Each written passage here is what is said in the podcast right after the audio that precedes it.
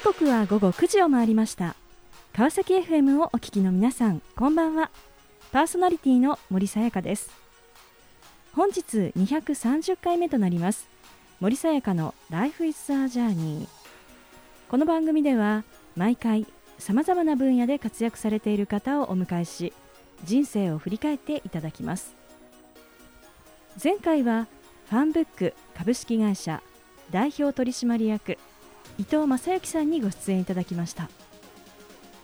コミュニケーションが苦手だった幼少期。しかしその自分の弱みこそがより良いコミュニティ作りに大きく貢献。現在コミュニティ作りのプロとして活躍している伊藤さん。自分の物語を作ろうというメッセージをいただきました。今回も素敵なゲストをお迎えしお話を伺っていきたいと思います。この番組は e コマースの売上アップソリューションを世界に展開する株式会社エイジアの提供でお送りします。さあそれでは本日のゲストをご紹介いたしましょう。NPO 法人キープママスマイリング理事長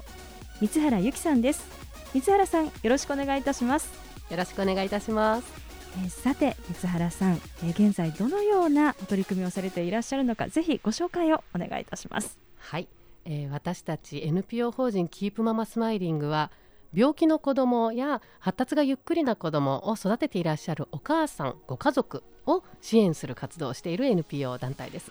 特に、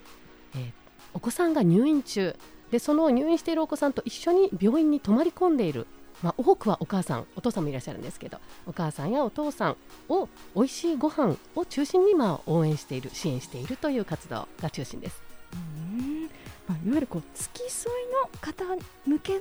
ですね、はい、そうなんですケアというところなんですね。はい、すごく珍しいです、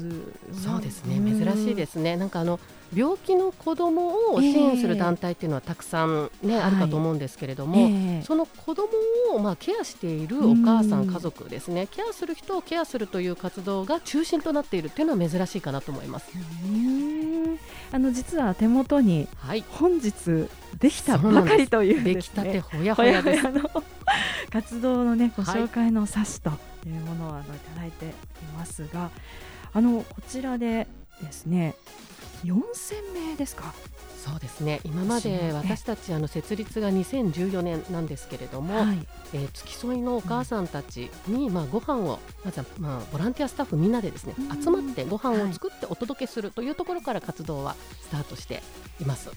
ではい、今までで、まあ、そのご飯を作ってお届けするのと、はい、2019年からですね、えー、あのさらにさらに多くのお母さんにご飯をお届けするために、一流シェフに監修をいただきましてオリジナルで缶詰をまあ、野菜たっぷりの美味しい缶詰を作って、これを地方のあの病院に泊まってらっしゃるお母さんたちにも届けるということで、あのお届け先も増やしできたという感じです。缶詰ですとねやっぱりすごくね届け届けやすいですよね。そうなんです。やっぱり常温で保存できるということと、えー、あとやっぱり衛生的に問題がないこと、やっぱり病院の中のお母さんたちって本当にね、毎日なかなか眠れなかったりご飯もねなかなか栄養バランス取れたものが取れないので、あのやっぱり免疫力も下がっていますしとても疲れていらっしゃる。そんなお母さんたちにとって、まあ、衛生的にも問題がなくって、はい、あとやっぱり食べる時間も自分じゃ選べないんですよね。もう子供がね起きてる間はもう本当つきっきりですし、はい、トイレに行く暇すらない。そんな中自分のご飯を食べる時間というのはもう子供が寝た隙しか食べられないので、まあ、食べたい時にすぐささっと常温でも食べられるというですね。それも付き添いのお母さんたちに向けの、はい、はい、ものを作りました。あの実は本日はあのオフィスにお邪魔してですね、はい、あの撮らせて い。ただいているんですが、はい、なんとあの食事以外のものというのもすごくたくさんありますね。そうなんです。もう本当今オフィスが段ボールでごった返していてですね、はい、ちょっとお恥ずかしい感じなのですが、もともとその缶詰でですね、あの地方も皆さんにお届けしてお母さんを食で応援したいというところからスタートしているんですけれども、昨年の,、あのコロナですね。これであの全国的にその院内感染を防ぐために、えー、お母さんたちの面会付き添いの制限がどんどん厳しくなっているんです。でそれによってその泊まり込んでいるお母さんたちにとっても今までだったら例えば行きたい時にコンビニほいほいと買いにね、うん、行こうと思えば行けたりとかあとはお父さんおばあちゃんと交代しながら、なんとか乗り切ってたものが交代ができなかったりコンビニに行くのも1日1回何分までみたいな制限が出てきてしまって、とてもお母さんたちにとっては買い物すらままならない軟禁状態になっているんですね。なのでそのお母さんたちを支援したいと去年から、えー、付き添い生活応援パックという、本当に箱まあまあ大きい本当4キロぐらい入ってるんで20種類ぐらい入るですね、うんはい、食べ物だけでなく、えー、本当にマスクやアルコール消毒や本当に化粧水とかですね。あとお菓子とか洋服靴下パンツまでですね。いろいろな商品を詰め合わせたはい、ものを全国の付き添ってるお母さんにお届けしています。で、もうオフィスにはですね、その物資が多くは企業からのご寄付でいただいています。ので、はい、多くの本当に心ある企業の皆さんからお母さんたち応援したいと思ってくださる企業からいただいた商品が所狭しと並んでいるオフィスでございます。まあ、そのようなこう活動をですね、はい、されていらっしゃる、まあ、三原さんですがあのぜひ今に至るまでのですね、はい、あのこう経緯というところをあのぜひちょっと伺ってい。きたいと思います。はい、であのもともとですねあの三原さんはご出身ってどちらなんですか？ですね。生まれたのは広島なんですが、生まれてすぐ東京に引っ越して、その後はずっと、まあ、東京の中を転々としながら、なので東京ですね。はい。まあ、その東京の中で、はい、この学生時代っていうのは、はい、あの一体どんなことに興味や関心を持っていたんでしょうか？そうですね。本当に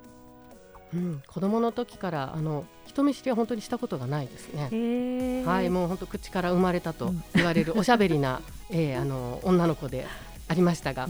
中学高校ぐらいの時はもう本当にプロ野球にはまって、はい、もう一人で土曜日デーゲームに行ったりとかですね。はいキャンプ場まで追っかけしたりとか そういうこともしながら、はい、高校生ぐらいからも本当音楽にはまって。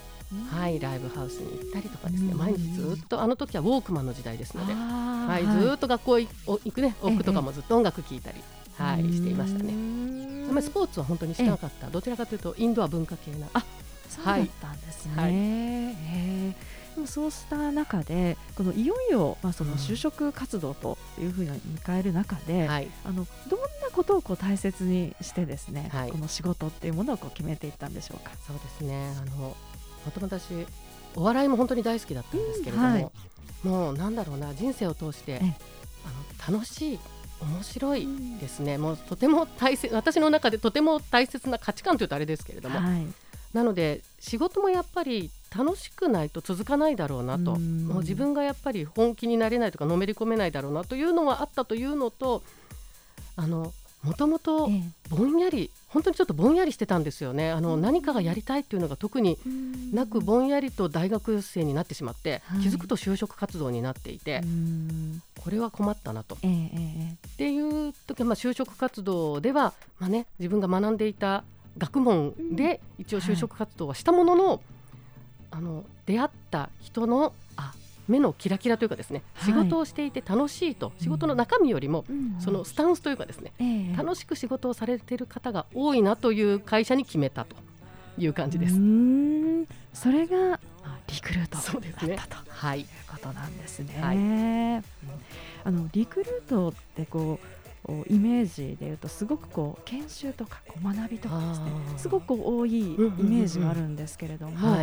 んか実際入られてなんかこう一番印象に残っているこう学びっていうのはどんなことですか？そうですね、まあ、あのリクルートは本当にあの圧倒的な当事者意識というものを大切にする会社ですし、もうずっと、ね、多分今でもだと思うんですけれども上司からは、はい、お前はどうしたいのだということを問われ続ける会社なんですよね。で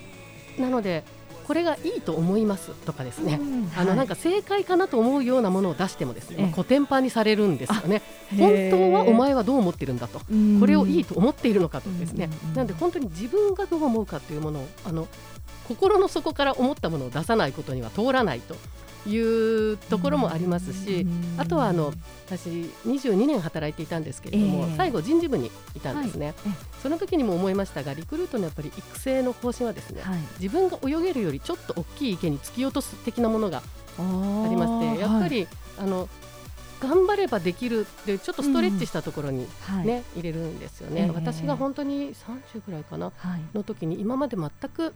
あのまあ、リーダーシップを取るような仕事をしたことがない時に、うん、本当に一つのメディアを任されて立ち上げから編集長をですねあの本当に任命を受けたことがありまして、はい、その時は一から本当にメディアというもの、ウェブメディアというものを作るという経験をしたんですけれども、よく任せるなって思いました、本当に。あそうですか、はい、そういうね、まあ、スパルタ的なところもありますがそこから失敗しても、ね、あのそれも糧になる会社ですね。いやもうその後のお話ですね、もう大変気になるところなんですが、はい、あの後半もですね、はい、引き続きお話を伺っていきたいと思います。よろしくお願いします。さてここで、えー、ゲストの方の意外な一面を探ることを目的にこんな質問をさせていただきます。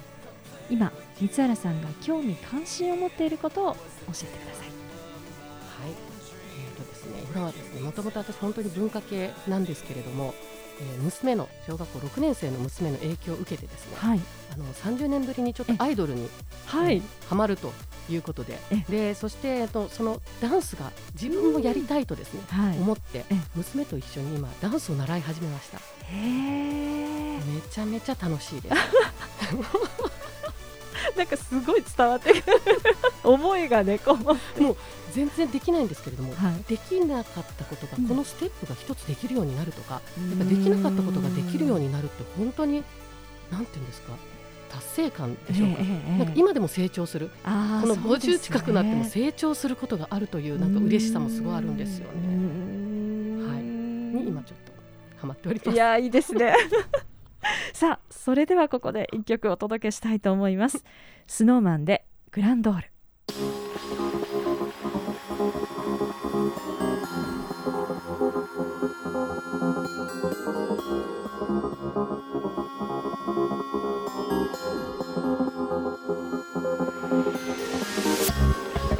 さあ後半も引き続き NPO 法人キープママスマイリング理事長三原由紀さんにお話を伺っていきたいと思います。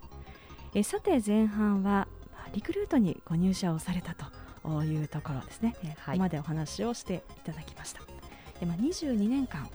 お勤めだったと、はい、いうことなんですが、ね、結構長く本当ですよねだったということですよね。はい、でもそうした中であのなぜですねこの今あこの NPO 法人を立ち上げていったのか、はい、そのきっかけとなったことっていうのは一体どんなことだったんでしょうか？はいえっと22年間勤めている中で何年目かな？私36になる直前と39の時に2回出産をして産休育休を取っているんです。はい、で2回とも、まあ、2人とも先天性の疾患を持って生まれてきまして、で特に1人目は本当に産んだ日に分かって NICU に搬送されて、まあ、すぐ手術しないと死にますぐらいの形でもう本当に目の前がもう本当になんていうかな真っ白になったというかですねそんな形でのもう産休育休でした。でもう上の子の時も一緒に育休の間そうですね半年ぐらいはずっと小児病棟に一緒に泊まり込んでいた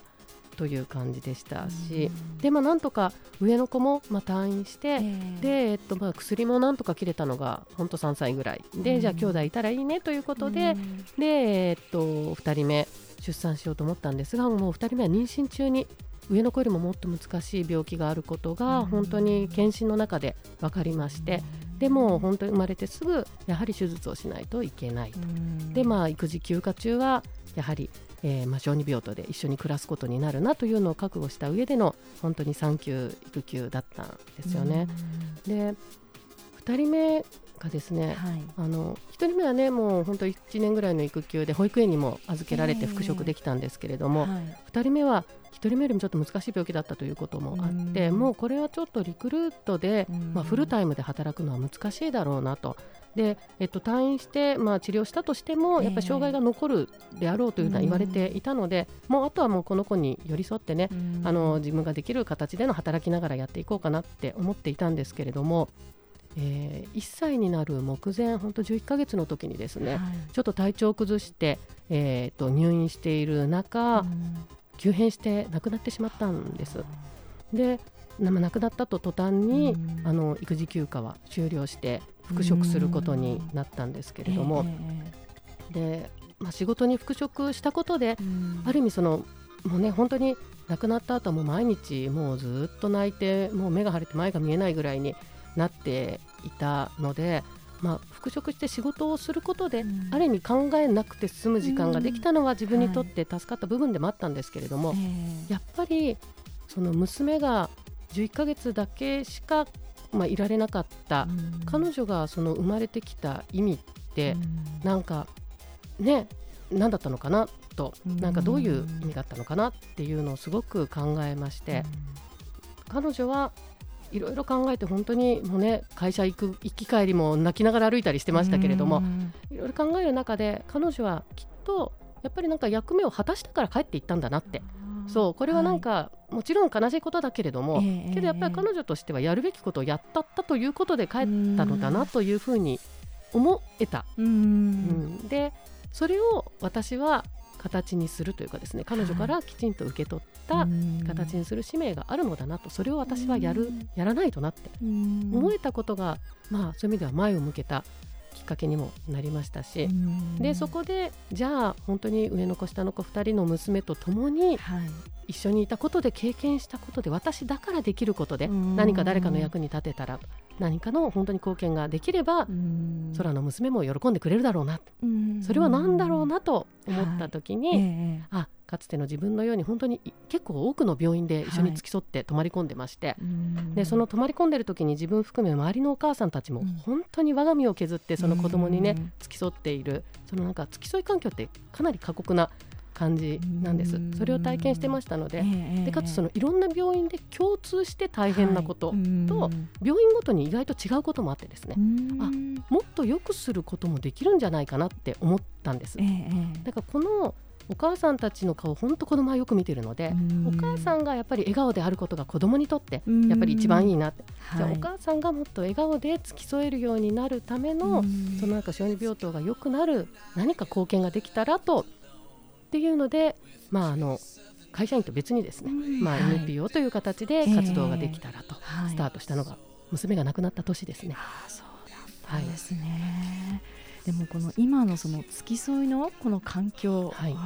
こういう環境だったのかっていうのは、なかなかその普段こう生活をしている中では、まあ、自分自身がこう当事者になったり、まあ、あるいは身近な人がならない限りはやっぱりなかなか見えないと、ね、見えないですよね。私も本当にあ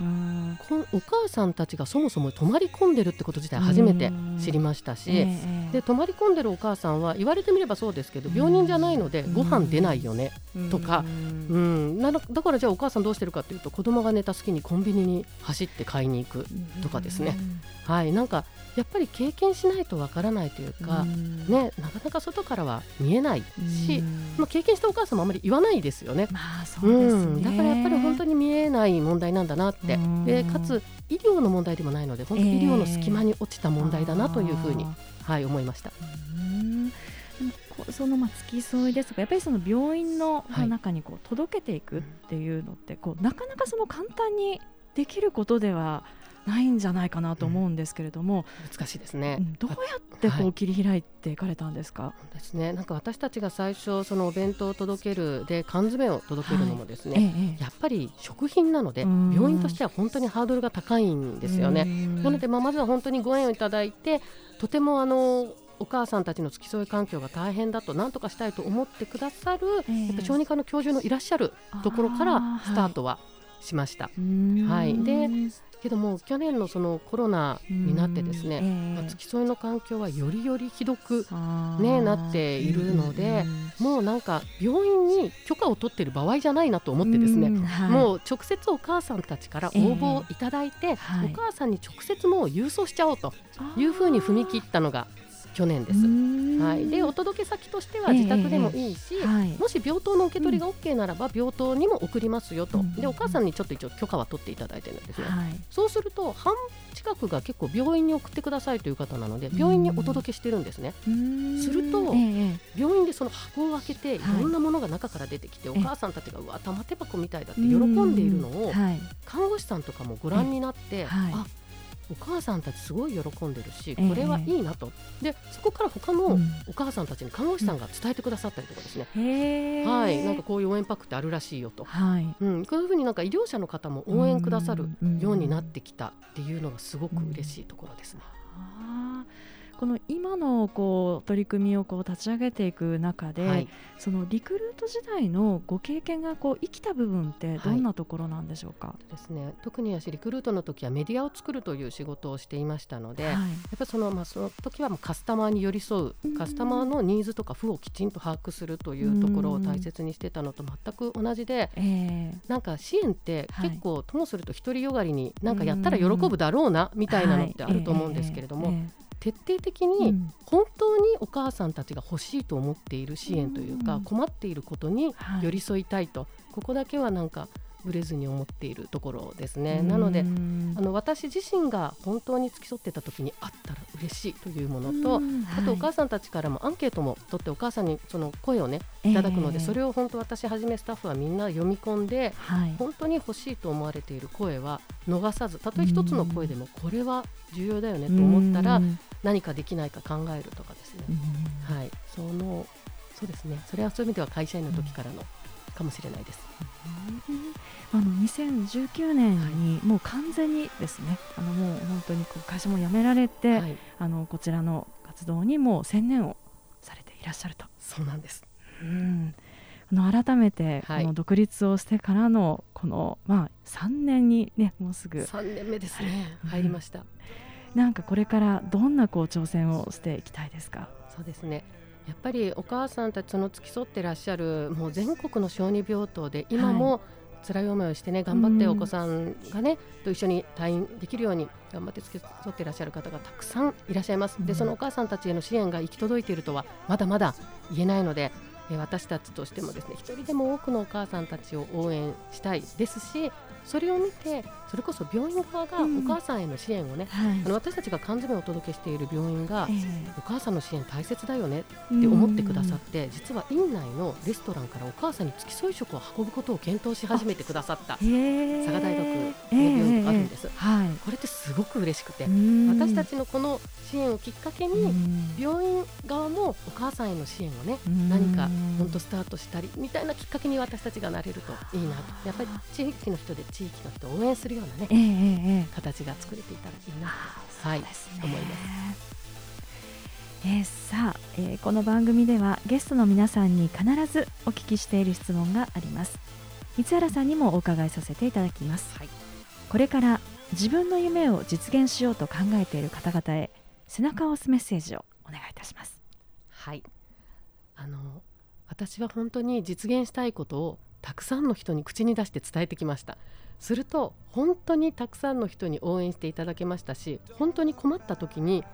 必ず助けてくださる方とかなんか出てくるんですよね。あの夢があるやりたいことがあるであれば必ず周りの人に一人でも多くの人に言葉にして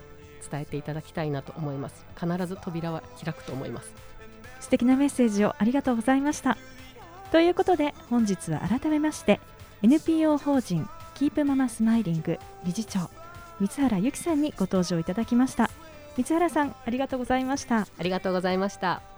さあそれでは最後にもう一曲お届けしましょう。藤井風で優しさ。